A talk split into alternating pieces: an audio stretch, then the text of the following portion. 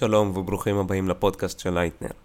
בשיחה מרתקת של היום נדון על חקר כדור הארץ, איך באים לידי ביטוי השיקולים האנושיים בבניית ערים מאוכלסות, תנועה אנושית כללית והחוקים מאחורי התנהגות אנושית, מכוניות אוטונומיות, כל זה ועוד בשיחה של היום עם פרופסור יצחק בננסון. האזנה מענה. כאן איתנו היום פרופסור יצחק בננסון, גיאוגרף, אקולוג, מתמטיקאי ומודליסט, פרופסור למערכת מידע גיאוגרפי בבית הספר פורטר לסביבה ומדעי כדור הארץ באוניברסיטת תל אביב, עם תואר ראשון ושני במתמטיקה, דוקטורט בביופיזיקה מתמטית. פרופסור יצחק בננסון, ברוך הבא לפודקאסט. שלום, שלום. שלום לך אילן. שלום גם לך, תודה רבה שהצטרפת אלינו, זה לפני הכל. עכשיו, רציתי לשאול אותך יצחק, אתה ממה שאמרתי בדיוק לפני שנייה עם תואר ראשון ושני במתמטיקה, דוקטורט בביופיזיקה מתמטית, איך זה מתקשר בסופו של דבר למדעי כדור הארץ והנושאים שאתה מתעסק בהם היום? מדעי כדור הארץ זה עניין מאוד רחב. בקצה אחד שאני לא שייך עליו. יש מה, יש תחום ענק שנקרא גיאופיזיקה, שזה תחום על סביבה, שמה שהם חוקרים שם זאת סביבה פיזית, בכל מיני רמות, מרעידות אדמה עד בכלל מבנה של העולם, משום שהמדעים פלנטריים גם נמצאים בתחום הזה. זה תחום עוד יותר רחוק ממה שאני עושה. אני נמצא בקצה שנקרא גיאוגרפיה. בגיאוגרפיה יש לנו עכשיו מעבר, הוא כבר בפועל הוא הסתיים, מגיאוגרפיה מסורתית, כמו שמורים של בית הספר למדו פעם לפני עשרים שנה, שלושים שנה, שזה היה דבר מאוד מאוד תיאורי.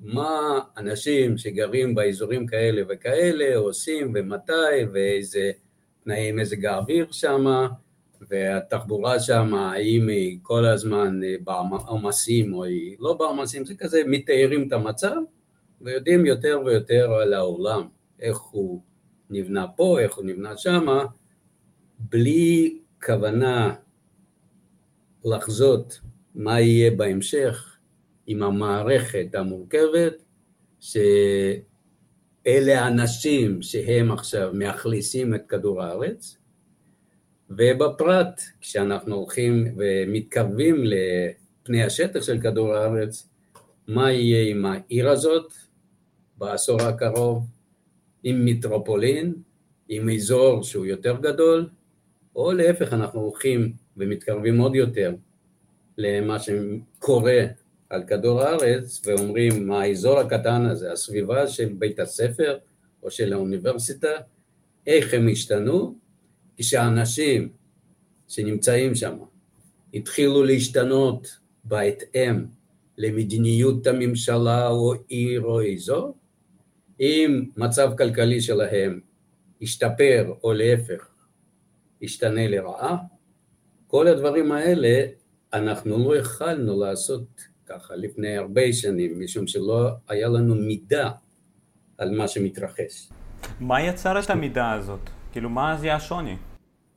עכשיו, המהפכה הדיגיטלית היא לא נכנסה מיידית לגיאוגרפיה, אבל נכנסה לגיאוגרפיה קצת מאוחר יותר, אחרי שזה התחיל בכל העולם, משום שבגיאוגרפיה אנחנו תלויים בדבר שהוא מאוד מאוד פיזי, מכני, לא יודע איך, חומרני. זאת רזולוציה של המסך. כשהתחילו מחשבים, אני חושב שרק אנשים בגילי, קצת יותר צעירים זוכרים, שהיו מסכים כאלה שכל המקום, שלא היו פיקסלים, שהיו מקומות לאותיות. כמו מחשבון כביכול. בדיוק, אותו דבר. עכשיו נזכרתי שיש לנו עדיין. גם במחשבון עכשיו יש לנו מסך שהוא... נכון, גרפי. אז לא היו מסכים גרפיים, וזאת הסיבה שייצוג של מפות במסך, היה מאוד לא יפה. ואנחנו כן מובלים בהרבה על ידי אמוציות, האם זה לא יפה, לא מעניין אותנו, לא שלא מעניין אותנו, איך שלא מושך אותנו. ברגע שהתחילו מסכים גרפיים, וזה היה באמצע שנות ה-שבעים, אנשים מיד התחילו לקלוט מידע גיאוגרפי מרחבי, זה תמיד מתחיל, מידע גיאוגרפי מרחבי בעולם תמיד מתחיל משני דברים. דבר אחד זה קרקעות, ככה התחיל ג'י איי אס. דבר שני זה כבישים. אז מה שבא מגיאוגרפיה פיזית, יש כזאת גיאוגרפיה פיזית שהיא חוקרת מה קורה על פני השטח מבחינת המרכיבים שמרכיבים פני השטח, קרקעות, צמחייה, מה שנמצא מתחת פני השטח. אז גיאוגרפיה פיזית מיד תרמה למערכות ג'י איי אס, מפות של קרקעות ומה שמעל ומה שמתחת, ומה שבא מגיאוגרפיה אנושית יותר, זה מיד התחיל עם הכבישים. הרי עיר מורכבת משני דברים, זה מבנים וכבישים, אחר כך אנשים, אבל מה, מה ששייך למה שאתה יכול לשקף, בלי ככה מיידית, זה כמובן שטחים וכבישים, ואחרי שאתה הכנסת שטחים גדולים, אתה עוד מתקדם לשטח עירוני ששמה שונות ממקום למקום הרבה יותר גבוהה מאשר במקום פתוח. אז שם מתחילים לך בניינים. אז כל זה נכנס לשימוש והתחיל להיות דיגיטלית בסוף שנות ה-שבעים, בתחילה שנות ה-שמונים, וזה מיד משך את תשומת ליבם של מתכננים, מנהלים, בערים קודם כל, אבל גם ברמה של מדינה ואזור. ו-ג'י איי אס תוך איזה עשר שנים, חמש עשרה שנים כמערכת, הפכה להיות נחלת הכלל. ומפה יש לך דרך ישירה לאכלס את המבנה הפיזי שאתה יכול לשקף ב-ג'י איי אס על ידי אנשים שמתחילים להתנהג. לא בהכרח זה, כשאתה מסתכל מי מתנהג בעיר, זה לא בהכרח בן אדם. זה יכול להיות, יכולה להיות עירייה שהיא מחליטה שמשהו אסור, משהו מותר. למשל, בוא ניקח דוגמה הכי פשוטה. הכי פשוטה שהיא הכי בולטת, למשל, בתל אביב זה דבר שכולם כל הזמן זוכרים עליו. זה למי מותר, למי אסור לחנות, האם זה יעלה סכום כזה או אחר. אז עניין של, ואנחנו כל הזמן מחפשים חנייה בתל אביב, ואנחנו כל הזמן צריכים להחליט האם אנחנו רוצים לשלם יותר, ולחנות יותר קרוב לבית, אם אנחנו תושבים, מה זה, כל יום אנחנו נשלם, אז כאלה דברים מתחילים מיד לצוץ. וזה רק היבט מאוד מאוד מצומצם של התנהגות האדם. אם אנחנו פשוט הולכים הגיונית קדימה, אז אנחנו מיד מבינים שהתנהגות האדם היא מדי פעם מקרינה לטווח מאוד מאוד קצר, כי למצוא חנייה, לא למצוא חנייה, אז אחרי עשרים דקות של חיפוש חנייה, אתה מתייאש ומשלם כמה שהם ירצו ממך. ומבחינת למשל, ויש, שזה קשור לחיפוש חנייה, יש החלטות לטווח יותר ארוך. אם זה כל יום ככה, אולי לעבור למקום אחר, או שלוותר על הרכב. ואנחנו יודעים שיש אנשים שמקבלים כאלה החלטות לטווח ארוך יותר, כמו ויתור על הרכב, או מעבר למקום אחר, למשל לכפר, איפה שאין בעיות חנייה. אז הדברים האלה מאוד חשובים, גם לתושבי של אותו האזור, אם אני עוזב, אז לאחרים יישאר יותר חנייה. ומעל כל זה, יש מה שנקרא institutions. יש לך ארגונים שגם מקבלים החלטות. חלק מהם נבחרים, חלק מהם לא נבחרים, חלק נבחרים, אבל אחר כך שוכחים שהם נבחרים. אז יש, זה נקרא סוכנים, אנחנו לא נוכל לוותר על איכשהו לעקוב את המונח הזה תוך כדי שיחה. במודלים שאני מפתח, מי שמתנהג שם, הם נמצאים, הם נקראים סוכנים. בדרך כלל זה agents באנגלית. הסוכנים האלה בדרך כלל זה אנשים, אבל לא בהכרח. משום שכל ארגון הוא גם סוכן, הוא מקבל החלטות. אנחנו יכולים לחשוב ואיכשהו לעמוד את זה על בסיס של נתונים שקיימים, מהו תהליך קבלת ההחלטות בארגון כזה או בארגון אחר. איך החלטות האלה חוזרות לסוכנים פשוטים יותר, במובן של המבנה שלהם, לא במובן של המחשבה שלהם. זוטרים יותר. אלה אנחנו יודעים. ואנחנו מתחילים אה, להבין שהחלק הזה של התנהגות הוא יותר כבד מאשר חלק של רק אה, ש, אה, השתקפות התשתית במסגרת של מערכת ג'י איי אס. והכל זה התחיל מ-ג'י איי אס, עבר לתיעוד התנהגות ושילוב בין ג'י איי אס לבין התנהגות האדם. וזה מה ש... זה, זה התחום שאני עוסק. אז זה משלב איפשהו גם פסיכולוגיה אנושית, חברתית, ארגונית כלשהי, מבחינת ההבנה?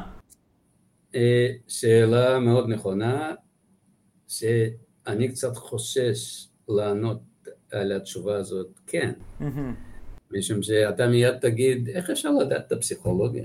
תראה, אנחנו יכולים לחזות את תוואי התנהגות אנושים ככלל, אולי פחות בפרט, אבל אתה יודע, זה כמו שהדרמה שאנחנו יכולים להגיד שתנועת האדם, אם אתה יוצר פתח ונגיד, אני אתן פה דוגמה, משחרר מלא אנשים מאיזה פתח של דלת, אתה תראה את כולם יוצאים וממבט מלמעלה הם התנהגו כמו גל. בפיזיקה, ממש כמו גל, התפרסות של גל. אז אתה שואל איך אתה יכול לחזות, איפשהו, אנחנו, עם כל המורכבות האנושית שלנו, ניתן איפשהו כ- כסטטיסטיקה לחזות עתיד של התנהגות של אנשים, לא? אני חושב שלא במקרה, אתה, מה שצץ לך בראש עכשיו, מה שחשבת, זה מה שנקרא פינוי שטחים, או evacuation modeling. בהחלט, בחלק מהמצבים אנחנו מתנהגים בצורה מאוד פשוטה. אנחנו רוצים לברוח, ובמצבים האלה המודלים מצליחים לחזות התנהגות הקבוצה בצורה הרבה יותר טובה מאשר במודלים של למשל בחירת מקום מגורים. במודל של אבקואציה המטרה שלנו לברוח, אז אנחנו הרבה יותר קרובים למולקולות שמנסות, כל אחד יש מטרה אחת, לצאת דרך הפתח הזה, ואנחנו יכולים לארגן את הפתח ככה, שמספר אנשים שיוצאים תוך יחידת זמן מהפתח יהיה מקסימלי. כן. ואם נתקלת בפתרון של הבעיה הזאת, הפתרון הוא לשים לפני הפתח משהו כמו עמוד שהוא מאוד רחב, ככה שאנשים לא יוכלו להתקהל מול, מול, מול היציאה, ככה שאנשים מתפזרים לרוחב ומתקעים על העמוד, צריכים לעקוב את העמוד, ומה שמספר אנשים שנכנסים לתוך הדלת משני, משני הכיוונים, משני הצדדים של העמוד, העמוד עמד בדיוק לפני הדלת, זה בדיוק מספר אנשים שיכולים לעבור תוך פתח, תוך יחידת זמן. איזה מרתק, זאת אומרת אתה פה... כן, אז אם אתה... תעשה כניסה פשוט, אה, פתוחה, הרבה אנשים התכנסו לשם, הם מפריעים אחד לשני לצאת. נכון. אז במקרה הזה מספר אנשים, כמובן אנשים יצליחו לצאת, אבל מספר אנשים שיצאו מהדלת תוך יחידת זמן, יחידת הזמן הזאת זה שנייה או חמש שניות, זה פרקים מאוד מאוד צרים. יצא לך מספר יותר נמוך מאשר כשהם עוקבים את העמוד הזה. עוד דוגמה של אבקואציה, בשום פנים ואופן, אל תעשה מעבר שאתה צריך לצאת דרכו. יותר רחב, ואחר כך שוב פעם תחזור לרוחב שהיה. זה כל הפקקים שלנו. זה קרוב לפקקים. פקקים זה עוד קצת יותר מורכב, אבל אנחנו עדיין במערכות פשוטות. אוקיי. ברגע שאנשים רצים למשל באיזה פרסדור, ויש מקום יותר רחב. במקום יותר רחב, אתה לא נתקל באף אחד, אתה מיד רץ מהר יותר. Mm-hmm. אחר כך אתה עושה פרסדור בדיוק באותו רוחב כמו שהיה קודם. Mm-hmm. אבל בגלל ההרחבה הזאת, מספר אנשים שמגיעים לאותו חתך, הוא בדיוק אותו חתך שהיה איזה שלושים מטר לפני כן. תוך יחידת זמן, מספר אנשים שמגיעים לשם יותר גבוה, הם רצים יותר מהר. נכון. ופתאום נוצר לך פקק, במקום שהוא... הוא לא הופך להיות, הוא לא הפך להיות צר יותר. כן, כן. אז זה חייב להיות האופציה היחידה, או שזה בדיוק באותו הרוחב, mm-hmm. או שהוא קצת מתרחב. Mm-hmm. קצת מתרחב זה דבר הכי טוב. משום שאתה יכול, כל אחד יכול להגיע למהירות מקסימלית, עם קצת שחרור תוך כדי ריצה. Mm-hmm. זאת אומרת שאנשים קדימה, אף פעם הם לא יהיו אה, מחסום לאנשים מאחורה. כן. אז למשל, מעבר יציאה מאולם הקולנוע, או תיאטרון. כן. אז המעברים שם צריכים להיות קצת יותר רחבים, כשהם יותר קרובים ליציאה עצמה, לדלת. כן, כמה אלמנטים. אלמנטים כאלה, כביכול, הייתי אומר, פשוטים, כי בטח זה דורש מידה מסוימת להבין את הדבר הזה, בתנאי התנהגות, אבל שאני חושב לעצמי, אתה בונה בית קולנוע בתור יזם, נדל"ן, ואתה יוצר אלמנט כזה, כביכול, אני במרכאות אומר פשוט, שאתה כול, בסך הכל ביציאה, את היציאה אתה הולך ומרחיב אותה, זה, זה כבר מונע לך את כל ההתקהלות ויציאה חופשית יותר. וזה אלמנט שאתה אומר מגיע מתוך הגיאוגרפיה היותר המודרנית, אחרי שיש לנו את היכולת להסתכל ולנתח נתונים ולחזות אותם קדימה. זה מסכים בהחלט עם המסקנה שלך, ואחר כך אנחנו... כשאנחנו נמצא, עכשיו היינו בדוגמאות האלה, המערכת שאנחנו חקרנו הייתה יחסית מאוד פשוטה.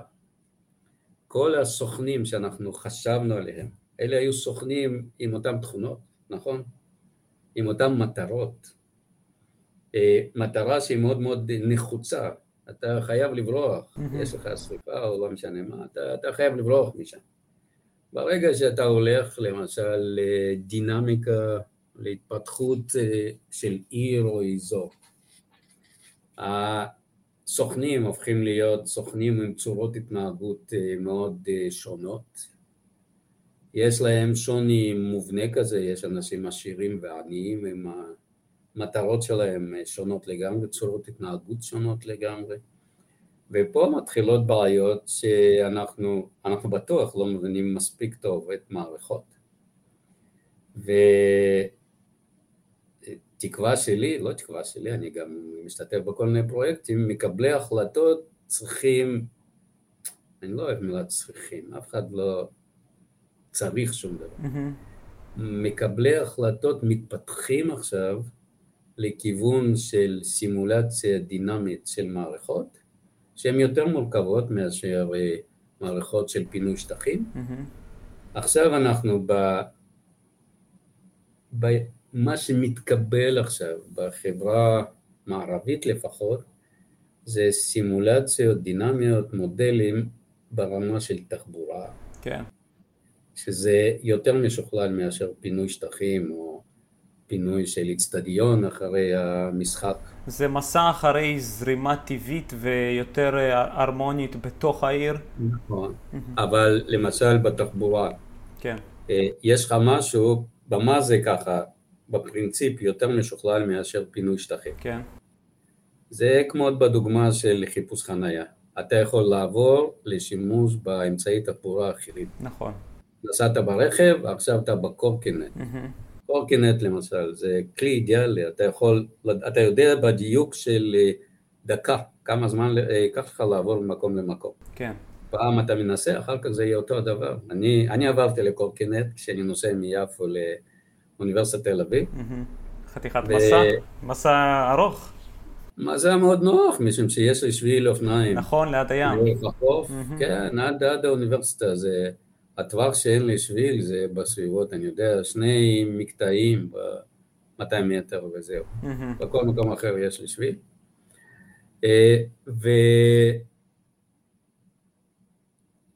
והייתי בה, שאני משנה את זה. שהזמן נשאר קבוע. יש, יש אנשים שונים, אני יודע, אני לא ככה בין הרבים בגילי, mm-hmm. שעברו לקורקינט. כן. אז יש אנשים עם התנהגות שונה. Mm-hmm. עדיין יש מטרה שהיא משותפת וכולם מסכימים איתה. זה להוריד את הגודש, נכון? כן. בפועל כל אחד חושב ברמה, כמו שעכשיו הדוגמה שאני הצגתי, לעבור לקורקינט, לא לעבור לקורקינט. לעבור לאוטובוס, למה? אני קורקינט, בסדר, יש לי עכשיו כזה פתרון לכל דבר בעיר. משום שיש חמש חברות של קורקינטים שיתופיים, אני לא רוצה למשוך את זה, הוא כבד. כן. הם נתנו לי פתרון. אני לוקח סיכון ליפול ולשבור לי את הראש, אני שם כסדה. נכון. בלי כסדה אני לא רוכב. בוודאי. זה גם הלוואי והיה את הפתרון. אנשים שרוכבים מכסדה, בלי כסדה, הם, הם לא מבינים מה הם עושים, איזה סיכון הם לוקחים, אבל בואו נחזור למערכות גיאוגרפיות. אז כל אחד חושב על התנהגות שלו פרטית במצבים הפרטניים שבן אדם נמצא בהם. מטרה היא משותפת, להוריד את הגודש. ואני דווקא במקרה הזה אני חושב שאני במיעוט, ואמצעים להורדת הגודש ומודלים של הורדת הגודש, לא נכון להניח שמה שרוב האנשים בגילאים, נקרא לזה שישים ומעלה, יעברו לקורקינטים, מעטים יעברו. אז השינוי העיקרי שעכשיו מערכת בארץ אתה רוצה להכניס, זה מעבר לתחבורה ציבורית. והמטרו, לא? מטרו כמובן אחד מהפתרונות, וזה פתרון מאוד מאוד אה, אה, יעיל mm-hmm. והחלטי, זה ישנה לנו את המצב. מטרו, כרגע אין לנו מטרו, נכון. והפקקים יש לנו עכשיו. נכון. אז הפתרון זמני לפחות זה לעלות אה, משמעותית אה, יעילות של אה, רשת תחבורה ציבורית, שזה אוטובוסים בארץ. Mm-hmm. מה חסר לנו באוטובוסים? באוטובוסים נוסעים לאט. נכון. ואנחנו צריכים להמתין יותר מדי בתחנה. Mm-hmm. אז הפתרון לזה צריך להעלות את התדירות, mm-hmm. ולהקים יותר נתיבי תחבורה ציבורית. אתם, יצחק, אתם מתמודדים עם פרובלמטיות של תוואי התנהגות תרבותיים, שדווקא נגיד מאפיינים את הישראלים, כי ישראלי הוא, איך להגיד, כל העולם זה הבית שלי, אני מעדיף לנסוע לבד באוטו, וככה זה על כולם. שאוטובוס, כמה אתה יכול להכניס לאוטובוס? חמישים אנשים, חמישים רכבים על הכביש, זה חתיכת נפח בכביש. זאת אומרת, האם יש פה גם איזה אלמנט מסוים תרבותי שצריך לשנות את התודעה, או שזה הקרב ל- ליצור אה, תנועה נוחה באמצעות תחבורה ציבורית ברמה שהאדם בסוף יצליח גם לוותר על האוטו שלו? אתה כל הזמן מעלה שאלות שהן שאלות עקרוניות שאנשים כל הזמן חושבים עליהן. Mm-hmm. Uh, אני קצת אשנה את השאלה שלך, uh, לא שאני משנה את השאלה ותחתוך אחר כך את הדבר הזה, אני, אני אציג אותה שאלה בש, משני היבטים. היבט אחד זה שיפור של uh, מערכת תחבורה ציבורית. היבט שני זה עונש על שימוש באמצעי תחבורה שגורמים להיטה, לנזק, לחוסר יעילות של מערכת כולה. אז מבחינת הרתיעה מן העונש, מ... לא זה לא רתיעה מן העונש, תגובה לעונש. ניסיון להימנע מעונש, כן? לניסיון להימנע מעונש, אנחנו כמו כל המדינות לפחות מערביות. יש שם קשר בתגובה לעונש, הקשר הוא מאוד לא ליניארי, וזה תלוי אגב ברמת ההכנסה של קבוצה שאתה מסתכל עליה או מדינה, mm-hmm. אז במונחים של הארץ, אם חנייה במרכז תל אביב, תעלה לכולם חמישה שקלים ללילה, חניית לילה, אף אחד לא יגיד, ימשיכו לכם. Mm-hmm. אם חניית לילה תעלה חמישים שקל ללילה, אז ראש העיר לא יפסיק מעמד. Mm-hmm. יחליפו אותו אחרי חודש. איך זה יקרה לא משנה, אבל ברור שככה יהיה. אז יש לנו תגובה מאוד לא ליניארית על עונש. לא משנה מאיפה הוא בא, למשל, אפשר לקבוע אגרת גודש. כל מי שנכנס משלם. Mm-hmm. ופה נכנסים אה, מדעים שאתה הזכרת אותם לפני עשר דקות. זה לא בדיוק פסיכולוגיה, אבל זה אה, כלכלה, כלכלה התנהגותית. Mm-hmm. איך אנחנו מגיבים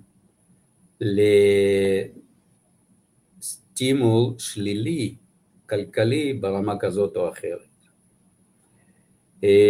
מבחינת השיפור של מערכת, שעכשיו אנחנו קופצים לצד שני, מבחינת תגובה לשיפור, ושוב פעם זה בכל העולם, אנחנו מקבלים את השיפור כמובן מאליו, על ידי שיפור בלבד, מאוד קשה שיפור תנאים, מאוד קשה לשנות התנהגות האדם. התגובה שלנו לשיפור או עונש של אותה שהערכה כמותית שלהם זהה, היא תגובה שונה לגמרי. שיפור אנחנו לא מעריכים, על העונש אנחנו מתרכזים מעט ומנסים איכשהו להימנע מן העונש. אז פה המודלים מבוססי סוכנים שאני עוסק בהם, מתמשקים בצורה ישירה וחופפים מאוד, מה שחוקר מדע שנקרא כלכלה התנהגותית. שם אנחנו לוקחים לא מעט לתוך המודלים, אנחנו מגלים שהמון דברים אנחנו לא יודעים. למשל אנחנו לא יודעים מה המחיר חנייה שהאוכלוסייה כולה, תושבים של האזור, התחילו להגיב, ועדיין לא... לברוח, evacuation.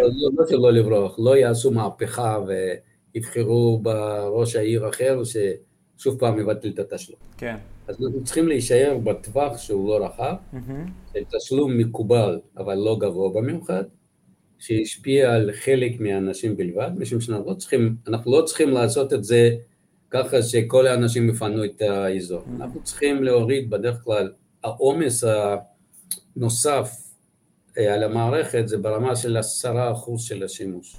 אם למשל עכשיו אנחנו נוצאים מתחבורה בתל אביב, חמישה עשר אחוז של כלי הרכב לא יהיו לנו פקקים. באמת?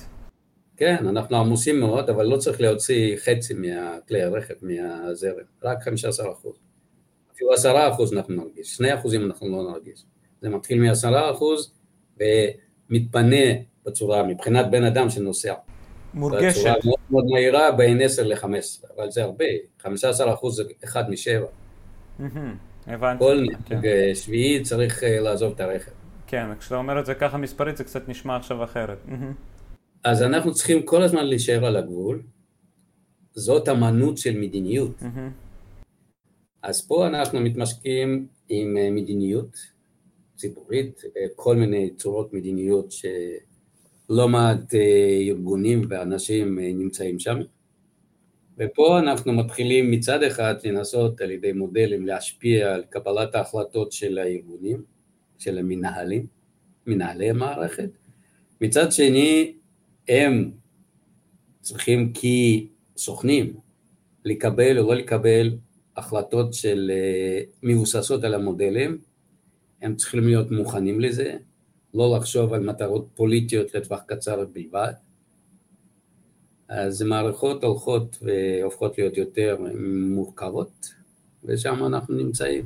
ואיפה מדינת ישראל לדעתך ממוקמת ביחס למדינות אחרות? יש שוני משמעותי בפוזיציה? אני יודע שיכולת, אומנם אנחנו כמדינה צעירה, קצב הגדילה, הצמיחה הטכנולוגית ובכללי ההתקדמות שלנו הוא, הוא יחסית מאוד מהיר, במיוחד למדינה שאם נתייחס לזה אנחנו נמצאים באמצע במדבר, לפני מאה שנה היה פה חולות, אבל בסך הכל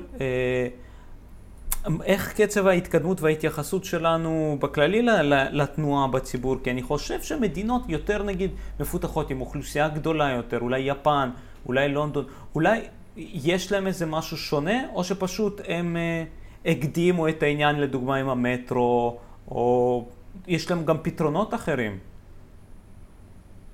אני, פה יש חילוקי דעות בין האנשים. אני יותר בדעה שאנחנו דומים לאחרים. וכן, יש לנו מטען היסטוריה, שהרי זה מערכות שמתפתחות, הן נכנסות לשיווי משקל מסוים, ואם אתה משנה אותם במקצת, אתה לא יכול להוציא אותם משם, אתה נשאר שם. אם אתה, כמו שהדוגמה של משפט האחרון לפני, בקטע הקודם, אם אתה עכשיו מוריד אחוז אחד של כלי רכב מהכבישים, שום דבר לא ישתנה. Mm-hmm. אתה צריך להוריד הרבה. Mm-hmm.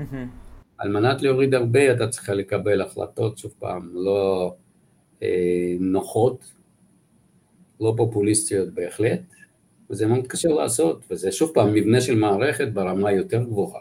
כמו אגרת גודש שיש הציבו. אגרת גודש למשל, מחיר חנייה, אנשים דנים על זה שנים רבות. בעיה שתוך השנים של הדיון, מערכת הולכת ומתייצבת במצב עוד ועוד יותר גרוע, שלצאת משם עוד יותר קשה. כן, כן.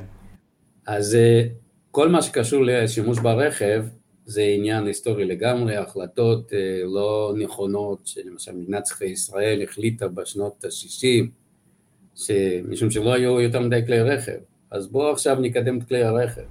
זה מזכיר לי... התחבורה הציבורית הייתה עדיין מוזנחת, ולא השקיעו מספיק, שזה תמיד חייב להיות מסובסד וכאלה דברים.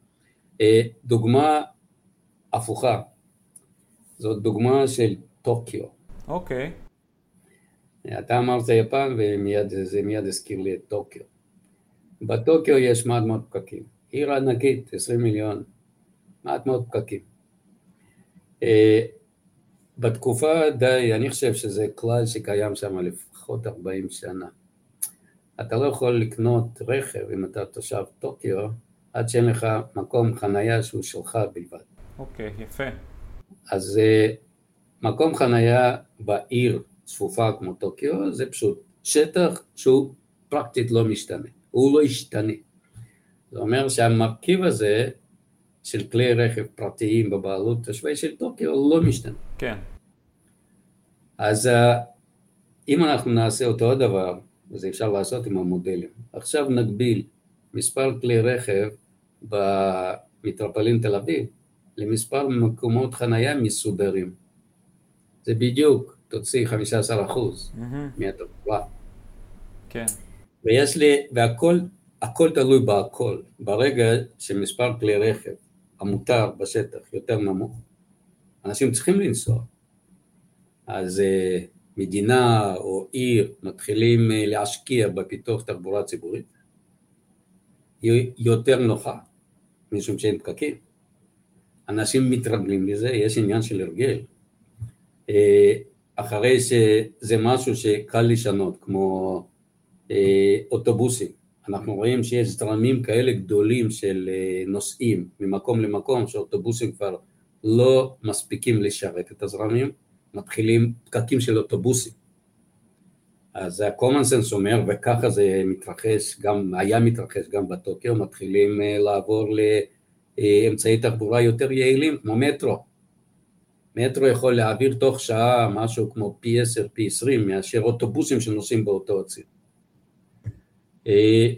וככה זה הלך והתפתח.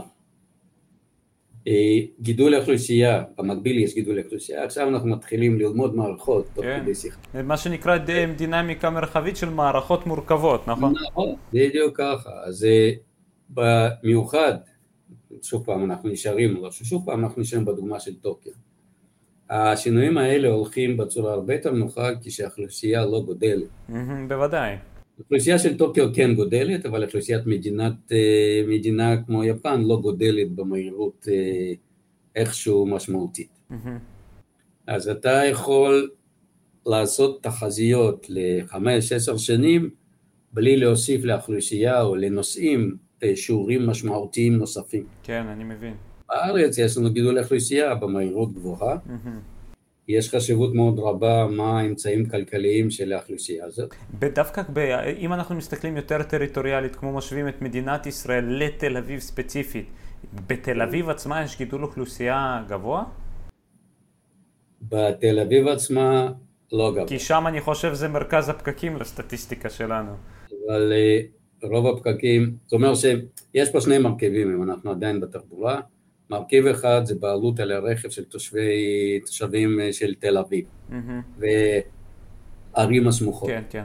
היא מעל הקיבולת mm-hmm. של האזור. אז אין חניה. נכון. מצד שני, תל אביב ומטרופולין תל אביב, זה מרכז, לא שחיים, אבל מרכז שמושך המון אנשים שלא גרים שם. כן. אז רוב התחבורה, למשל באילון, רוב התחבורה זה תחבורה של אנשים או שזה עוברים, או שמגיעים לתל אביב לצורך העבודה או משהו אחר, בילוי. אז פקקים בתל אביב זה, אנחנו אומרים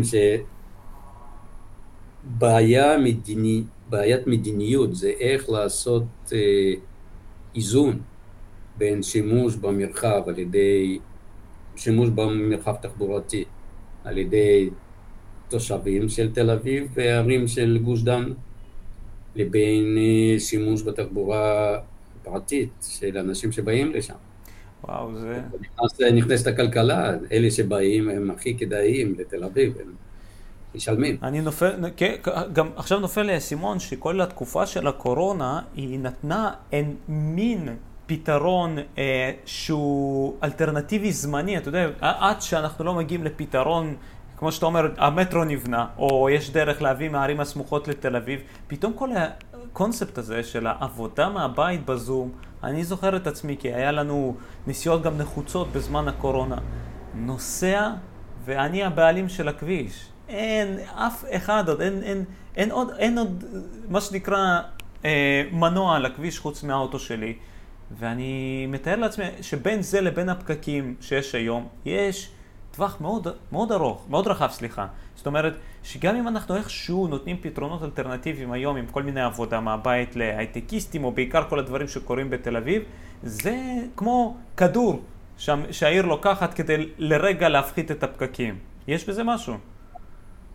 יש בזה משהו, בהחלט, וזה נכון מה שאתה אמרת, וזאת הייתה, זה היה ניסוי מאוד מעניין, ומאוד מלמד, והוא כן לימד אותנו שהעבודה מהבית, העבודה בלי להגיע פיזית למשרד, זה פתרון באמת יעיל, והוא גם לימד אותנו משהו שזה פחות חיובי, שאחרי שלחץ, הגבלות של קורונה ירדו, אנחנו חזרנו על הכבישים. כן. הפקקים חזרו לעצמם. נכון. זאת אומרת שההרגל שלנו להשתמש ברכב על מנת להגיע למשרד או לצרכים שלנו, למקום שהוא, לאיזשהו מקום, הוא מאוד מאוד חזק. ואפילו שנתיים של אימון לא עזר לנו. אז כנראה, הרי בתקופה של קורונה, כל האמצעים, כל הלחץ עלינו, עדיין לא היה לחץ כלכלי, אנחנו לא שילמנו עבור הגעה ברכב למרכז תל אביב. זה, אתה חושב שזה... לא יצאנו מן הבית. אז אתה חושב שהעניין הכלכלי הוא פתרון בודד לצמצום עיתוי ההתנהגות של אנשים? כן, אנחנו, כמו שאני, אנחנו דיברנו על זה לפני עשר דקות בשיחה הזאת, שעד שאין משהו שלא נעים יום-יום, כן. ולא נעים באופן אישי. Mm-hmm. הרי קורונה זאת תופעה חברתית כללית. Mm-hmm. זה לא נעים, אבל אנחנו מבינים את הצורך להישאר בבית. כן. צורך לשלם איזה עשרים שקל על חנייה במרכז תל אביב, אני לא רוצה לשלם ולא רוצה לחשוב למה. Mm-hmm. אני לא רוצה לשלם. כן. חלק מהאנשים התנהגו ככה גם נגד קורונה, אבל רוב האנשים מבינים את הצורך ב... ב... להישאר בבית. בהחלט. בבידוד, בבידוד. מבחינת התשלום על חנייה, רוב האנשים לא רוצים לשלם. בהחלט, אני מבין. כנראה בלי אמצעים כאלה לא נעימים, בלי מקל, אפשר לקרוא לזה מקל, לא נוכל לעשות איזשהו שינוי עם משמעותי של תחבורה ב... לפחות במרכז הארץ. אמנם, אמנם זו בדיוק התשובה שנתת הרגע, אבל אני אשאל שוב בווריאציה אחרת. ולא אגיד פינוקים, אבל תגמולים מסוימים על התנהגות נכונה. זה משהו ששוקלים אותו, שהיה קיים, קיים וקשל אם, לא, אם לא עושים את זה עכשיו. אני, כמו, יכול להיות תגמולים כלכליים, אמנם זה נשמע לי כמו פרוצדורה, הוצאה כספית שהממשלה נכנסת פה לעונש כאילו, אבל משהו שיעודד את הציבור יותר להשתמש באוטובוסים, במקום המכונית. אם אני לא טועה, יצא לי לראות איזו תמונה מסוימת מגרמניה, אני חושב, שמישהו חנה ופתאום היה על האוטו שלו, שמו לו מדבקה עם כרטיס של מטרו, וכתוב לו, זה, לדוגמה, אני אתן פה... היפותטית, זה הכרטיס שלך חופשי חודשי, הוא עלה תשע יורו, במקום נסיעה בדלק תשתמש בו. כאילו איזה מין כזה כך, משהו שמעודד לעשות את זה, מעודד דווקא את הציבור לנסוע בתחבורה הציבורית. מה שמתרחש עכשיו באירופה, זה ניסוי עוד יותר גדול מאשר, לא, ברמה של קורונה, בגלל הבעיות של אספקת גז ונפט, תוך כדי מלחמה באוקראינה, מחיר תחבורה ציבורית ירד שם בצורה דרסטית. בגרמניה למשל, חופשי חופשי לחודש, כולל רכבות. רכבות לא מהירות, אבל יש המון רכבות אה, מקומיות. אה, זה תשעה יורו. אז זה, זה פרקטית זה אפס, אפילו אצלנו זה שלושים וארבעה שקל. כן. זה ש... שבוע באוטובוס, אולי. נכון, אז הרכבת שלהם, mm-hmm. זה כמו רכבת מקומית בגרמניה, זה כמו רכבת, כל המערכת רכבות בישראל. Mm-hmm. אז עכשיו כל אחד מקבל, היה מקבל, אם, אם אנחנו מטילים את זה, את אותה מערכת על מדינת ישראל, כל אחד מקבל חופשי חודשי ב-שלושים וארבעה, שלושים ושלושה שקלים. היורו עכשיו הרבה פחות מ-ארבעה שקלים. נכון. אז, וזהו, סע לאן שאתה רוצה. זה לא גרם באירופה לעלייה דרמטית בשימוש בתחבורה ציבורית. זה כן השפיע. בינתיים אין מחקרים איך זה השפיע, משום שזה קיים רק חודשיים, שלושה. שימוש כן עלה, אבל לא פי שתיים, זה בטוח. ו... בעיה שאנחנו צריכים, אם אנחנו רוצים למשל עכשיו, אה, להוריד את העומס. אה, אחוזים בודדים, השינויים שגורמים לאחוזים בודדים לשנות משהו, או להשתנות, לא מספיקים. הבנתי אותך. רמת השינוי יותר גבוהה. העונש עצמו תופס יותר נוכחות בחיים שלנו מאשר התגמול. אנחנו מגיבים בצורה יותר מהירה ויותר מהותית על העונש מאשר על שיפור. הבנתי. אז אני פה לא אופטימי במיוחד, משום שלהטיל עונש זה דבר שהוא לא קל מבחינה פוליטית. כן. אז יכול להיות שאף אחד לא יהיה מסוגל. לשנות מצב תחבורתי, משום שאנחנו נשפר רשת תחבורה ציבורית. זה ימשוך איזה שלושה אחוז של משתמשי רכב פרטי. אני מקווה שאני כולי רק, אתה יודע, תקווה, אתם בוודאי חוקרים את הנושא, אבל שאולי מתוך שני האופציות יצוץ או פתרון, אם זה פר השפעה תרבותית על האנשים, או פתרון התניידות נוסף, שזה... מביא אותי לשאלה, אתה יודע, האם אתם חוקרים אה, בכלל או צופים, או, או יש תכנונים כלשהם להתניידות שהיא לא רק על המרחב השטח הדו-ממדי, כאילו, בין אם זה כמו לשם דוגמה הפרויקט של אילון מאסק שהוא עושה ב-The Boring Project, שהוא בונה מנהרה מתחת לקרקע, או העתיד הצפוי בצורה אולי כזאת או אחרת לרכבים שמתניידים מעל הקרקע, באוויר. יש איזשהו סוג של בכלל חשיבה, התכנות או לדברים האלה? יש חשיבה ויש פרויקטים ויש ניסויים, ו...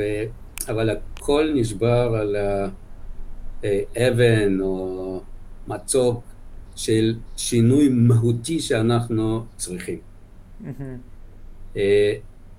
למשל, תחבורה עירונית אווירית. כן. יש כאלה, יש כאלה ניסויים. ויש סרטים נחמדים, איך זה יכול לעבוד, אבל אנחנו מבינים שלמשל במטרופולין תל אביב, לתוך יום נכנס, יש לנו בסביבות עשרה מיליון נסיעות. כן.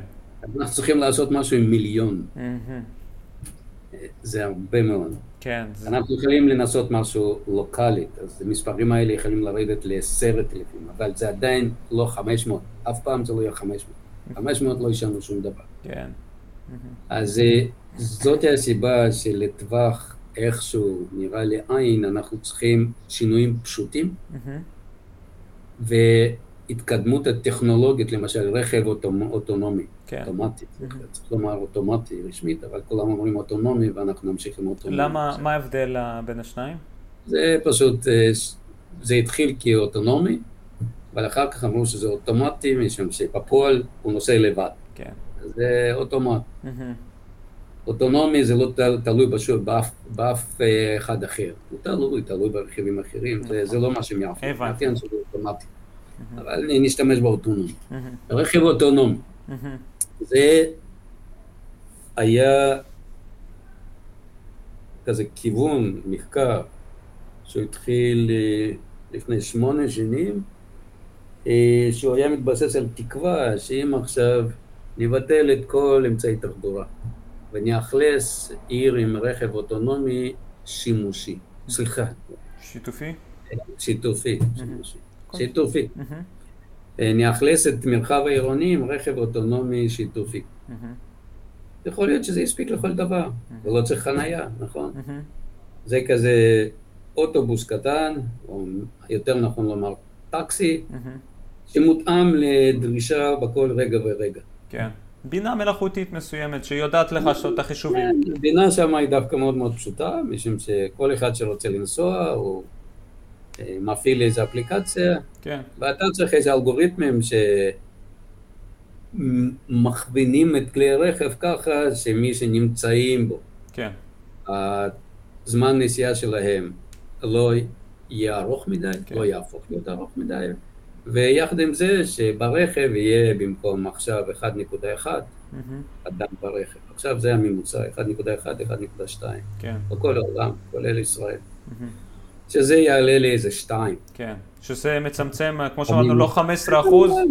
זה חמישים אחוז כלי הרכב פחות, נכון? כן. אז דווקא את זה חקרנו לא מעט אנשים, כולל אותנו, וגם עם זה יש בעיה. וואי, למה? בעיה כזאת הכי פשוטה זה בעיה של יוממות. יום, מה זה? בבוקר אתה צריך כלי רכב האלה בשוליים של העיר, כולם רוצים להגיע למשרדים במרכז, בערב אתה צריך להוציא אותם בחזרה. אוקיי? אז עכשיו בבוקר אתה לא יכול לשים את כל כלי הרכב בפריפריה של העיר, משום שגם במרכז יש נסיעה. זה מזכיר את כמו שאמרת עם האבקיואציה, שיותר קל להוציא את כולם מאשר להביא את כולם לנקודה אחת מרוכזת. יש משהו חפה, כן.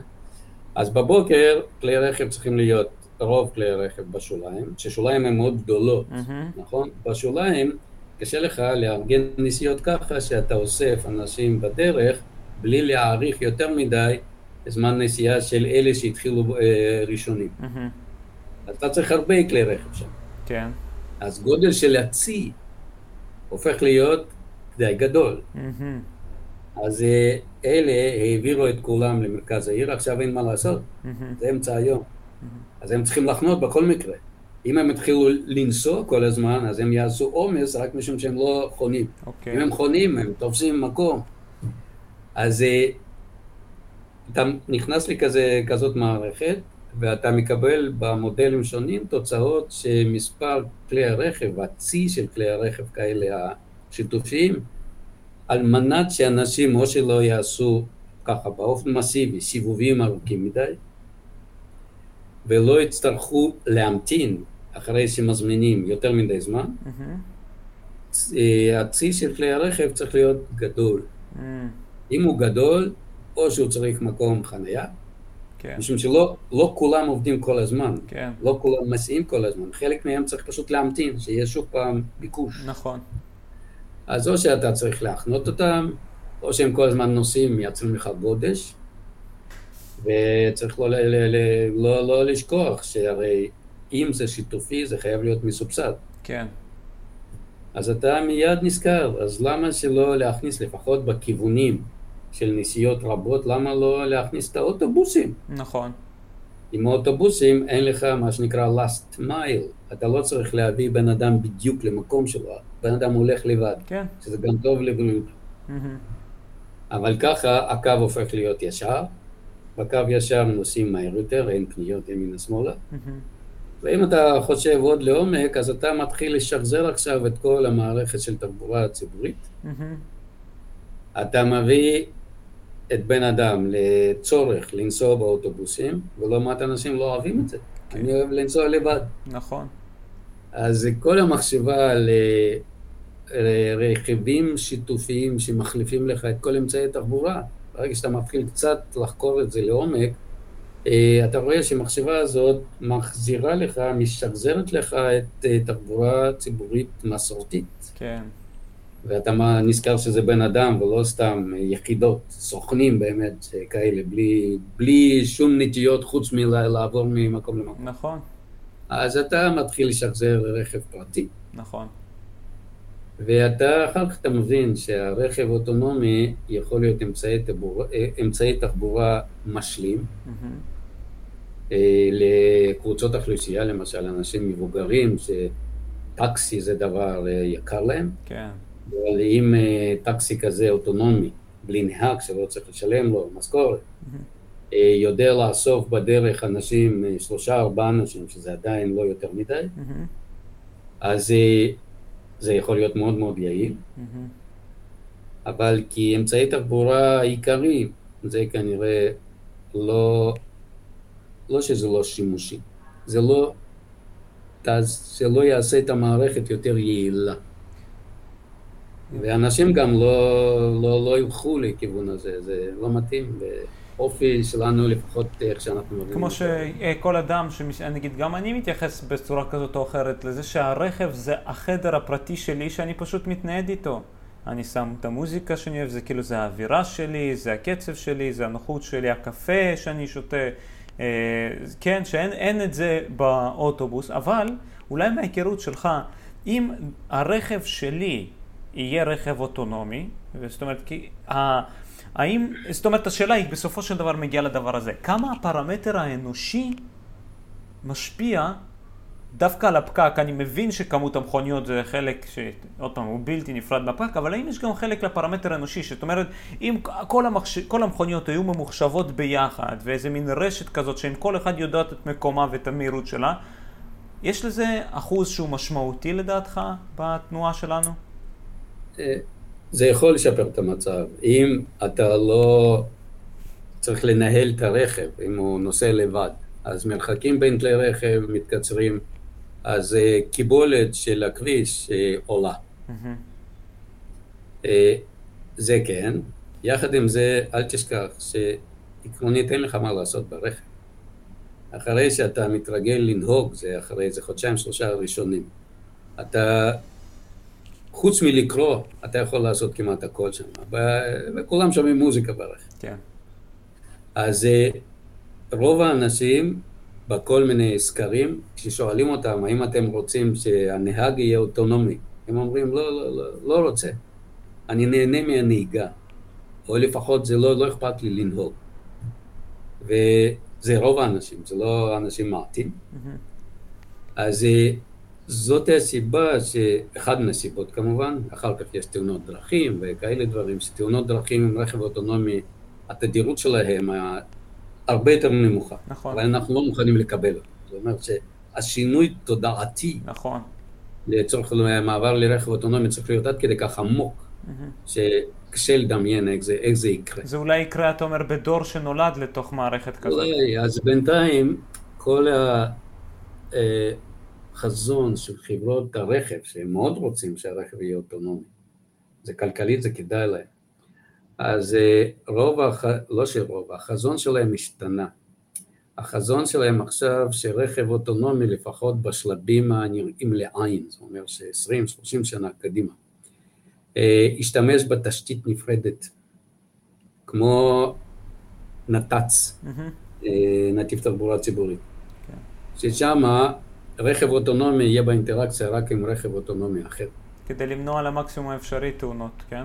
כן, זה לא, זה לא רק תאונות, זה ברגע שאני בן אדם, אני יכול לעשות משהו שזה בלתי הגיוני, אני יכול לעצור את התנועה, רק uh, על מנת לקלקל רכב אוטונומי, נסיעה רציפה. Mm-hmm. גם בתשתית נפרדת, אתה יכול לתוך התשתית להכניס כל מיני דברים נוספים, כמו אני יודע, מצלמות או כל מיני סנסורים, אתה יכול לשים כבלים של טעינה לאורך הכביש, ככה שאתה לא תצטרך לטעון רכב שהוא אוטונומי, אז לא יצטרך לתפוס מקום בתחנת הטעינה. אז עכשיו חזון של כל החברות, ואני כן השתתפתי בכל מיני פורומים שהיו שם, ראשי המחלקות של מובילאי לדעתי של אמנון שעשוע, יש לו את הקונספט לא של מובילאי, אבל לדעתי יש לו רכב אוטונומי פה בארץ, יש גם את ינדקס. כן, הם יכולים לנסוע בזרם הכללי, אבל כשאתה חושב על המסות, המסות, החזון שקשור למסות, זאת נסיעה בתשתית נפרדת. ואגב, שוב פעם, כל, ה, כל הנטיות עכשיו לעשות אוטונומיים לא רכיבים פרטיים, זה הרבה יותר לכיוון של מסעיות ותחבורה ציבורית, משום שאם כבר יש תשתית נפרדת, אז אנחנו צריכים תוך יחידת זמן להעביר שם עד כמה שיותר מטענים, שזה מסעיות, עד כמה שיותר אנשים, אז אוטובוס אחד מעביר חמישים איש, וחמישים רכיבים שאוטונומיים עדיין ייקחו הרבה יותר מרחב, הרבה יותר נפח, קיבולת של התשתית הזאת. אז זה הכיוון עם רכב אוטונומי. אז כנראה אנחנו נצטרך לעשות משהו חכם יותר, וככה מאוזן יותר, עם תחבורה הקיימת, עם תוספות של אמצעי תחבורה חדשים וחדשניים, ופה אנחנו חוזרים לדבר שהתחלנו, אז יש מקל ויש גזר, ואנחנו צריכים להיות במקום הנכון ביניהם. לא להקשות יותר מדי על עצמנו, אבל לא לקוות שבלי שום אה, השפעה שלילית, אנחנו כולנו נתחיל להתנהג כמו ילדים טובים. כנראה אנחנו לא שם, אבל זה לא קשור למדינת ישראל, זה בכל... כן, זה תוואי התנהגות אנשים ש, שבסופו של דבר אנחנו, אנחנו תמיד נוטים לעשות את מה שאנחנו רגילים לו. זה כמו שאמרנו שאולי דור חדש של אנשים שנולדים למציאות שהיא שונה, זה משהו שיותר יכול להיות מורגל, העניין האוטונומי. יצחק, רציתי לדעת באופן כללי, האם יש בתוך ערים עצמם איזשהו סוג של מערכת חישובית או מתמטית בהקשר של רמזורים ותנועה? כי אני שם לב נגיד שבנתיבים שאני נוסע בכביש, אז הרמזורים ספציפית בכבישים שלי מסומכרנים, זאת אומרת זה תמיד, אני יודע נגיד שאם רמזור מסוים ירוק, לנסוע במהירות מסוימת כדי להגיע לרמזור הבא ירוק וכן הלאה.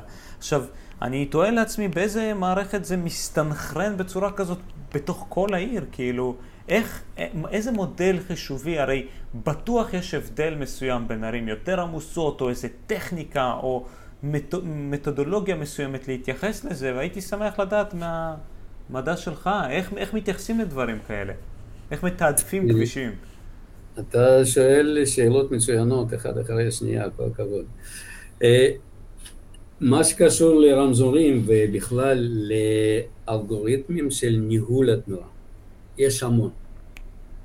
פשוט זה בלתי מוגבל, לכל דבר יש אין סוף אלגוריתמים. אנחנו עכשיו נמצאים בתקופה, זה, זה הצטבר תוך שנים האחרונות, תוך עשרים שנה, לא יותר.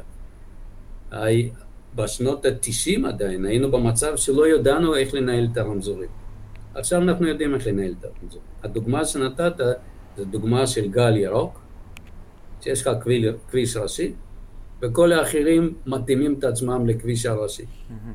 בכביש הראשי, על ידי שינוי של צבע הרמזור, אתה מאלף את התנועה, אתה מכריח נהגים לנסוע במהירות מסוימת. זה מה שאתה רוצה, אתה רוצה שיעברו מהר יותר, יש לך שם ענייני בטיחות וענייני של קיבולת של הכביש, אתה, אתה עושה איזה איזון, ותמיד איפשהו, כל הטווח שלך, אם זה כביש, כביש בין עירוני, אז זה שאתה רוצה שזה יהיה לא תשעים כמה, שזה יהיה שמונים או שזה יהיה מאה. אבל זה, זה שוני גדול, מאה זה עשרים אחוז יותר אנשים עוברים ב... ב באותו חתך של הכביש.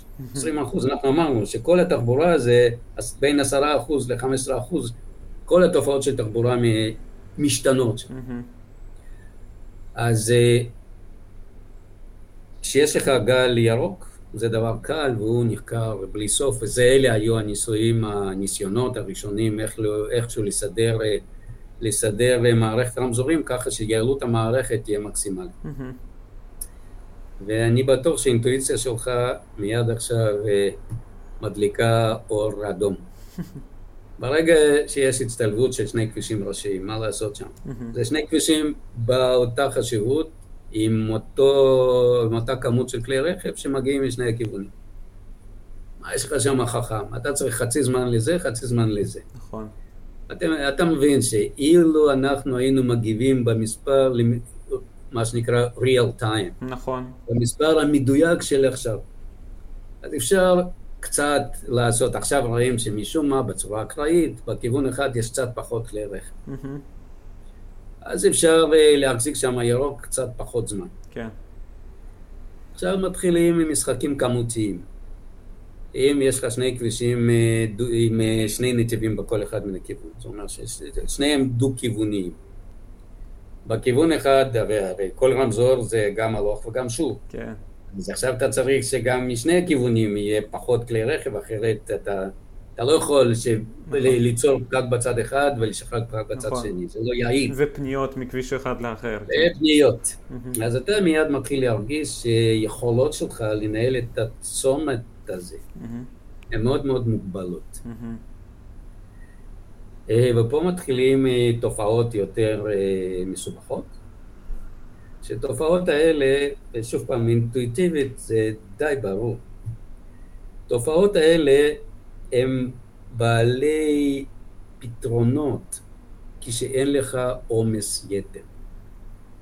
אתה צריך להיות או במצב של תנועה קרובה לתנועה חופשית, אז ככה אתה מנהל את, את ההצטלבות הזאת, שאתה פשוט עושה בשני כיוונים הקבוצות של כלי הרכב שנוסעים, שהם בדיוק מגיעים, קבוצה אחת בכיוון אחד, מגיע בדיוק באמצע של הזמן שקבוצה שנייה בכיוון האנכי נמצאת בין רמזור לבין רמזור אחר, mm-hmm. נכון? כן.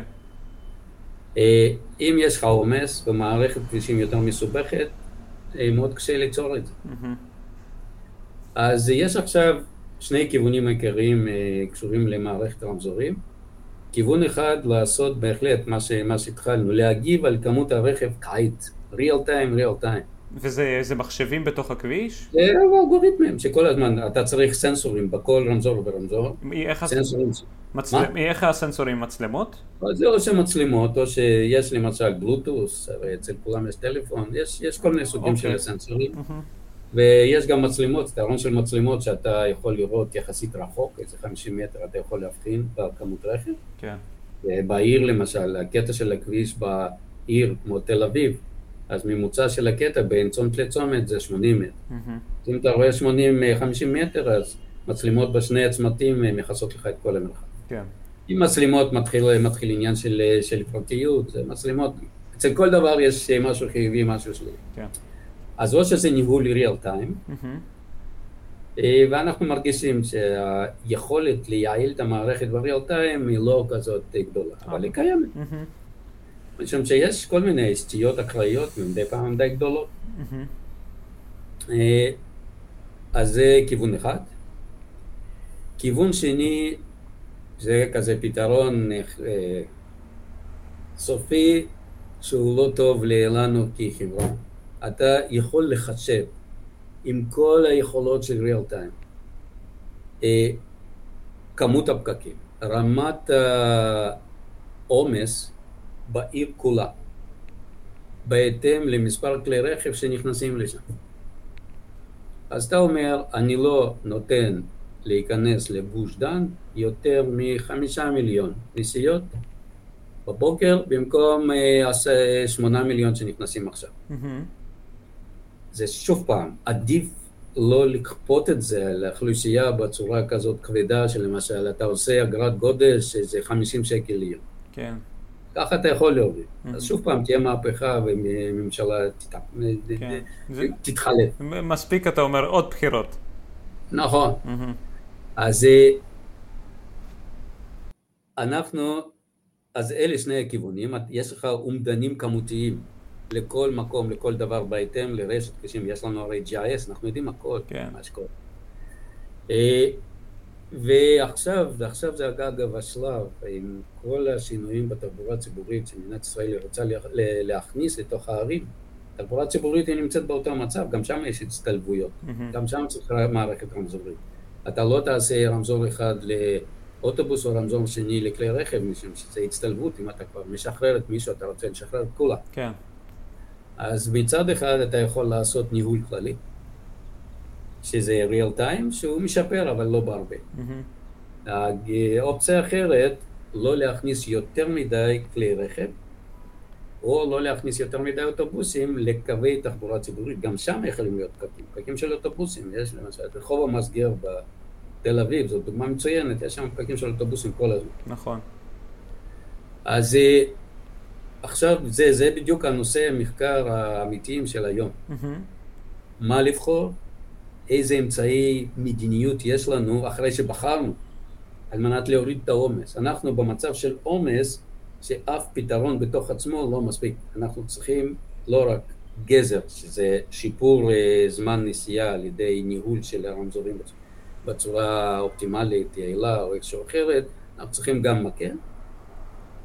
ואנחנו חוזרים כל פעם לדבר הזה. המצב שאנחנו נכנסים, נמצאים עכשיו עם תחבורה, וזה לא רק תחבורה, למשל, תהליך שתהליכי של בנייה, גם שם יש אותה מערכת שאנחנו נמצאים במצב שיווי משקל, ששיווי משקל הזה מאוד לא נעים. כן, נכון. מערכת לא יעילה. ושינויים קטנים לא יוכלו להוציא מערכת משיווי משקל הזה. אנחנו צריכים שינויים גדולים. בשינויים גדולים אנחנו צריכים לקבוע דרך. שינויים גדולים אי אפשר עכשיו לקבוע כנסות ענקים. נכון. אז צריך שינוי דרך. שינוי דרך, צריך הגדרת הדרך. למשל, אתה עושה אגרת גודש או מחיר חניה גבוה, לא לכולם. במקומות מסוימים, כן. לקבוצות אוכלוסייה מסוימת, שקבוצה מוכנה לקבל את זה. כן. אנשים עשירים, שישלמו יותר. אבל אני לא יודע אם זה יפתור, כי זה יחסי, זה הכל עונש הוא יחסי.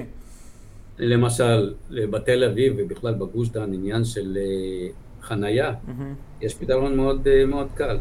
לתת לכל משפחה תו חנייה אחד בלבד, או אחד וחצי. או בהתאם למבנה של המשפחה. כן. משפחה עם ילדים רבים או עם משהו, שיקבלו שני תווי חניה. Mm-hmm. הרי מספר תווי חניה שעכשיו מחלקת עיריית תל אביב הוא לא מוגבל. Mm-hmm. אתה אומר שיש לך עוד רכב במשפחה, אתה מקבל עוד תו חניה. הבנתי. Mm-hmm. וזה לא חייב להיות ככה אה, רסמי וקשיח. אתה יכול לתת תו נוסף, אבל שזה יעלה לך אלף שקל, mm-hmm. לשנה או משהו. Mm-hmm. אז יכול להיות שאתה לא תרצה, ויכול להיות שחוסר רצון שלך כבר יספיק. כן. ויכול להיות שזה יעלה אלף שקל, רק לאלה שההכנסות שלהם יותר מ-עשרים אלף בחודש. כמו שאני יודע שלדעתי באנגליה, הכנסות שאתה מקבל בכללי על מהירות והכל, הם תלוי שכר, הם לא תלוי עבירה. למשל ככה, כן. אז כנסות, זה אנחנו מדברים על דברים שונים. כנסות כשאתה עובר על החוק. כן, כן. למה דווקא אני לא בטוח שזה הוגן, שזה כנס שונה, זה... למה שלמישהו ש... אני מסתכל לזה בכיוון הפוך. למה שמישהו שהוא עני יותר, יש עונש מופחת על אותה אווירה. כן, שזה אולי כאילו יהיה כמו יחסי, לשם דוגמה, ההשפעה על האדם היא שתהיה באותו יחס. יש לכאן ולכאן, אבל מבחינת, למשל, עלות חנייה, או מספר תווי חנייה. זה כן הגיוני, שיעלה בהתאם להכנסות שלך, זה בסדר. יש לי שאלה נוספת, סיימת יצחק או שאתה רוצה? כן, כן. יש לי שאלה נוספת בנושא של הפעם עוד פעם ההתנהלות בתחבורה, ואז אני כבר אקפוץ לנושא אחר. אני יודע שבעבר היה את זה, אבל אולי זה השיקול פה הוא שיקול כלכלי, אבל אם יש איזה סוג, סוג של חשיבת פתרון, להעלות את, את מפלס התנועה קומה אחת למעלה. זאת אומרת, או לעשות אולי לא כביש נוסף מעל הכביש, אבל מין איזה סוג, סוג של רחבל או דרך התניידות עוד קומה. אני, אני מתאר לעצמי שדבר כזה יכול לצמצם את התנועה. אולי הקושי הוא קושי לוגיסטי לבנות את זה, אבל למה, האם, קודם כל האם זה פתרון, ואם כן, למה זה לא מומש? יש פה שני עניינים, אתה הצבעת רק על אחד. לעשות עוד שכבה של התנועה. עכשיו, מי הסוכן שינוע שם? זה, זה, זה דבר שהוא, הייתי אומר, יותר חשוב. אם זה אותו רכב... את כל האוטובוסים תעלה, אוטובוסים, את כולם תעלה. במקום לרוחב, למה לא? זה, ככה זה היה למשל בסיאול, שזה התבטל שם, ככה זה היה בבנקוק. אוקיי. עדיין. אז משום שיש לך כניסות ויציאות, ושם נוצרים לך פקקים, וזהו, זה הכל נגמר. אתה לא, אתה לא יכול לחיות שם. אוקיי. אתה צריך לרדת. אלא אם כן את התחנה, אתה מעלה למעלה. רכב צריך לרדת. זה, למשל, כשיש לך רחבל, זה מצוין. כן. אבל כמה אתה יכול לבנות כאלה בעיר? אם אתה יכול לבנות בעיר מערכת כזאת, של רבלים יכול לעבוד, אבל אתה צריכים מאוד מסוימת, זאת מערכת מאוד מאוד יקרה. כן. זה היה פופולרי פעם שיהיו כאלה רכבות, נכון. מונורלס. למשל, באותו טוקיו יש כזה מונורלס נחמד, באזור שם יחסית חדש של המשרדים. ומשתמשים בו הרבה, הם כולם רגילים. בטוקיו כולם רגילים להשתמש ברכבות כאלה ואחרות. אבל זה הכל פשוט עד כדי כך יקר, שלא מתפתח מספיק בעולם. גם, הרי הבעיה של יוקר פה זה לא בעיה של יוקר בנייה בלבד, אחר כך אתה צריך תחזוקה. נכון. ותחזוקה של הדברים האלה היא מאוד מאוד יקרה גם כן. אז זה בתחשיב כוללני. אנחנו כל הזמן, המציאות מחזירה אותנו למשהו שזה כבר קיים. כן. וכל השינויים החדשניים, כשאתה קצת חוקר את זה, יכול להיות שתהיה המצאה מהפכנית, אבל בינתיים כל מה שאנחנו חקרנו, אנשים חוקרים בספרות אקדמית ויישומית, זה יכול להיות תוספת, אבל לא שינוי מהותי. עדיין לא פריצת דרך. אי אפשר לוותר על הדברים הבסיסיים כמו שיש אצלנו, רשת אוטובוסים, רכב פרטי, או שבן אדם לא מסוגל לוותר על זה, כי אנחנו עד כדי כך רגילים, זה עד כדי כך עמוק, זה כמעט פה בגנים שלנו להשתמש ברכב, או שזה, למשל, גמישות של רשת אוטובוסים, זה בדיוק גמישות כזאת באמצע, אנחנו יכולים לשנות קו, אבל אנחנו לא עושים את זה יותר מדי בתדירות, משום שאנחנו רגילים שאנחנו צריכים להגיע לתחנה הזאת, ויש לנו אוטובוס בטווח של שלוש דקות, זה מצוין, עשר דקות אפשר לסבול, עשרים דקות כבר אי אפשר לסבול, ואנחנו אף פעם לא מספיקים, למרות שהסתכלנו באפליקציה. כן, כן. אז כאלה דברים הם חוזרים לעצמם, הם מאוד מאוד פשוטים, ואין לנו ברירה, אנחנו צריכים לארגן אותם בצורה מיטבית, ולא לקפוץ מפתרון אחד של רכב אוטומטי לפתרון שני של רמות. שינויים מאוד נחמדים על הנייר, במציאות זה ניתן. כל הזמן נתקע בחוסר יכולת אנושית, חוסר איכשהי יעילות כלכלית. הרי המטרה שלנו לא, לא לנוע ממקום למקום. הניידות זה רק אמצעי, זה לא המטרה שלה, ברוב המקרה. אני לדעתי, את הכל היה פותר אם רק היה לנו כנפיים. אולי בפודקאסט הבא, אולי באנטומיה, אני אנסה להעלות את זה כרעיון. מצוין, רעיון מצוין, מתחיל להתפתח.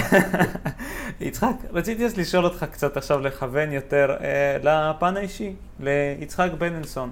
אני יודע שאומנם את ראשית החיים שלך אתה העברת בברית המועצות, אבל התכונות האנושיות של מורים ומורים בדרך ואנשי חינוך הן תכונות אנושיות שלדעתי הן אוניברסליות. והייתי שמח לשמוע ממך ומהניסיון שלך, מי, מי היו דמויות בחיים שלך שהיית יכול להגיד, זה דמות שאני זוכר אותה כדמות חינוכית ומשפיעה על החיים שלי, ואולי אפילו מה, מה התכונות או הערכים שאתה לקחת מהם ואתה מנסה להשריש חזרה למטה.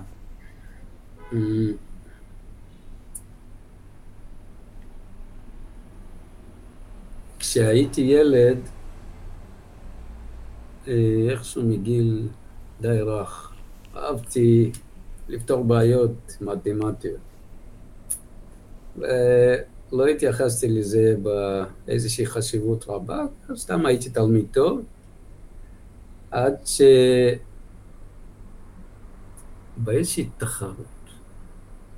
אני חושב שמורה אחד מבית ספר מאוחד שמה לב עליי ואמרה שאתה צריך להצטרף לחוג של מתמטיקה שאני מארגנת, תעבור לבית ספר איפה שאני מלמדת. וזה היה בעיר שאני גרתי בערי אורל בשם סברדלובסק, שהיא כבר לא קיימת, הם החליפו את השם. אז כן, עברתי לשם. והתחלתי להתעסק בזה, ומאוד אהבתי, התאהבתי במתמטיקה, והלכתי ללמוד לאוניברסיטה, לפקולטה למתמטיקה. וגם מאוד אהבתי שמה. שמה היו לנו מרצים מאוד טובים וכאלה נלהבים שהם אהבו, זה היה, זאת הייתה תקופה, אלה היו שנות ה-שבעים של מאה הקודמת. אז ברוסיה, בברית המועצות של אז, עדיין הייתה תרבות כזאת, שאיך היא נשמרה תוך כל מיני תקופות של סטלין, לנין, אני לא יודע, עכשיו, עכשיו אין אותה, מבחינתי. עדיין נשמרה תרבות של לימודים, של מדעים מדויקים, מאוד מאוד מפותחים. אז באוניברסיטה, בערי אורל, אוניברסיטה גדולה, ועיר גם גדולה, אבל זה לא מוסקבה וזה סנט פטרבורג, היו מרצים מעולים, שרק חיממו בי אהבה למתמטיקה. ואני חושב שאני אמשיך במתמטיקה. אבל התברר שכשאתה, הרי לא היה שם תואר ראשון שני, הכל היה חמש שנים אתה לומד, אתה מקבל משהו שזה שווה לתואר שני של מערכת מערבית. בסוף חשבתי שאני אעשה עכשיו דוקטורט, התברר שלא, עם השם כמו שלי, אז אי אפשר, אי אפשר לקבל. אז הייתי ככה קצת מאוזב ולא ידעתי מה לעשות,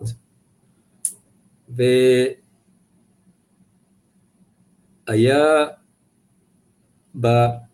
בברית המועצות של פעם הייתה מערכת, כמו שקיימת עכשיו בגרמניה, של מכונים, ש... מכונים, זה מכון, מכונים ששייכים לאקדמיה, שאנשים שם לא מלמדים, רק עושים מחקר. זה בגרמניה, זה, אוי שכחתי, זה בשם של מדען גדול, בואו בוא נשתמש במקס פלנק, יש לדעתי גם הלמהולץ, mm-hmm. אבל כמו מקס פלנק, אז אני חוזר, אז אני ממשיך מהמקום שעצרנו. בוודאי.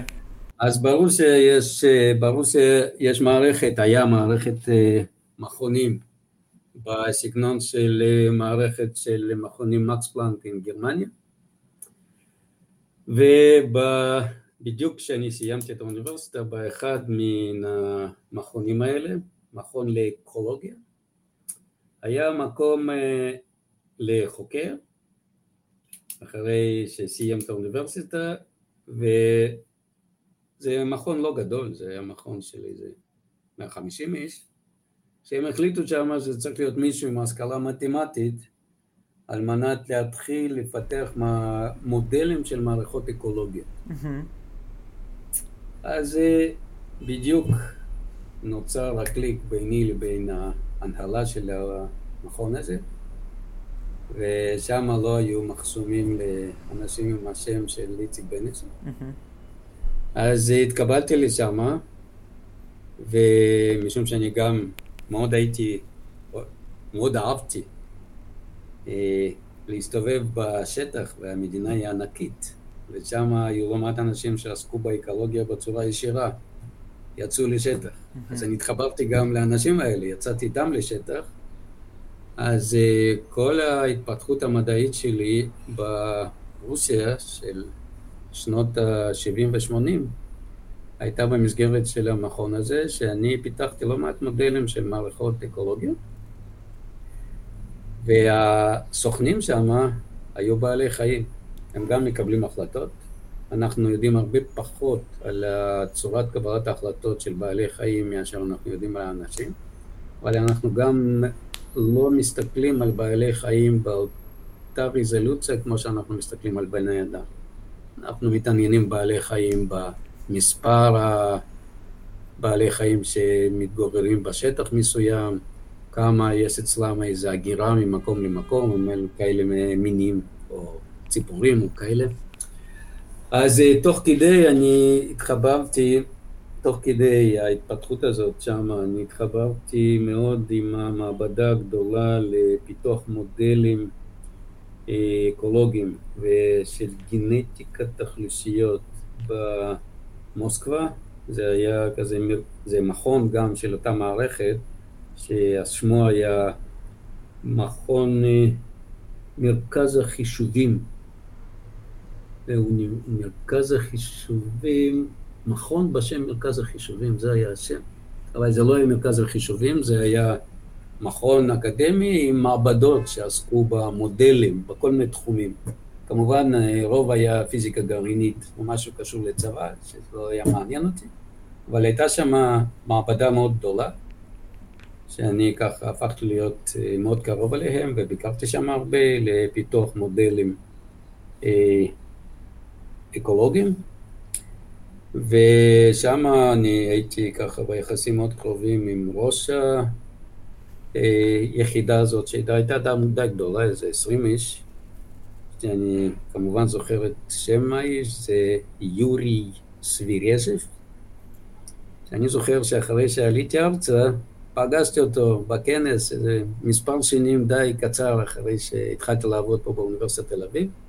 אני בארץ משנת תשעים ואחת, אני חושב שפגשתי אותו ב-תשעים ושלוש, תשעים וארבע, הוא עבר לגרמניה, ואנחנו, מאז אנחנו נפגשנו עד אה, אה, מותו לפני עשר שנים, זכרונו לברכה. רק על יהודים מותר לומר זכרונו לברכה, נכון?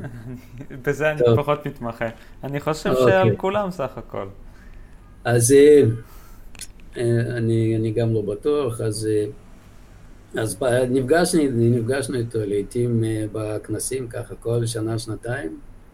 מאוד אהבנו את הפגישות האלה, וזה היה ככה שילוב של זיכרונות, ויחד עם זה דיברנו הרבה על מחקר. וגם אני זוכר, זה... אתה שאלת על איזה ספרים שהשפיעו עליי מאוד בהתפתחות שלי. אצלו היה ספר שבדיוק עם השם כזה, שזה מודלים של מערכות אקולוגיה. ואני מאוד אהבתי את הסרט הזה אצל יורי סבירז'ב. וככה למדתי, אני זוכר המון מהספר, ובפועל זה מה שחיבר אותי למעבדה, אני חושב.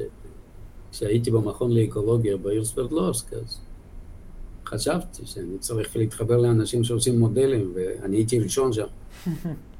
אז הסתכלתי, אז מי כתב את הספר שאני מאוד אוהב?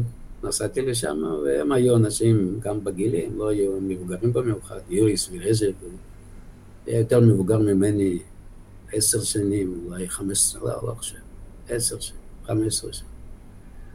אז הם מאוד השפיעו על ההתפתחות שלי כחוקר, ובמכון לאקולוגיה אה, הייתה חוקרת אחת ששמה היה אמיליה גילובה, אה, שהיא לימדה אותי איך לכתוב מאמרים.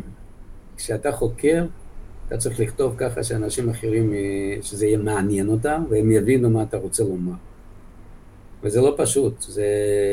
מיומנות די מיוחדת והכרחית. אתה חייב לדעת להתבטא, במיוחד, למשל, אם אתה בארץ, אתה חייב לדעת להתבטא באנגלית, ולא אצל כולם זה שפתיים. אז היא לימדה אותי גם וגם, היא לימדה אותי להתבטא באופן כללי, וגם להתבטא באנגלית. אז איתה אנחנו התחלנו לכתוב מאמרים באנגלית, וככה המשכתי, וזאת הייתה הסיבה שכשעליתי, אז לא, לא היה לי יותר מדי קשה להתקבל פה לאוניברסיטה ולהתחיל דרך חדשה, ואני עליתי בגיל שלושים ושבע, שש, אז חצי חיים, הייתי שמה, חצי חיים אני כאן, והתחלתי, כשאתה עולה במקרים, ב-תשעים ותשע אחוז למקרים אתה צריך לבנות קריירה שנייה. אז מה שלימדו האנשים האלה, הם, הם לימדו אותי בפועל, עכשיו אני מבין שהם לימדו אותי. אבל זה כמו באקדמיה, זה אף אחד לא מלמד אותך ככה. תשב עכשיו נלמד אותך. זה הכל לפי דוגמה של התנהגות אישית. Mm-hmm. אז התנהגות שלהם הייתה אקדמית נטו, והיה לי מזל ללמוד את זה, לקלוט את זה. אז זה מאוד עזר לי בחיים, ולא משנה באיזה מקום. זה יופי. אז uh, אני חושב, אני מקווה שאצל כל אחד שרוצה ללכת בכיוון האקדמי יהיה מנחה רשמי או לא רשמי, זה לא חשוב, כמו שהיו אצלי.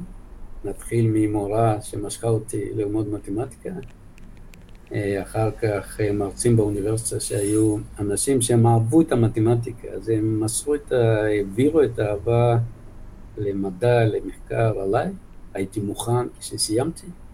ואחר כך אנשים מסוימים איכשהו נוצר הקליק, עבדנו יחד או דיברנו יחד בנושאים האקדמיים, ובפועל אתה לומד מזה.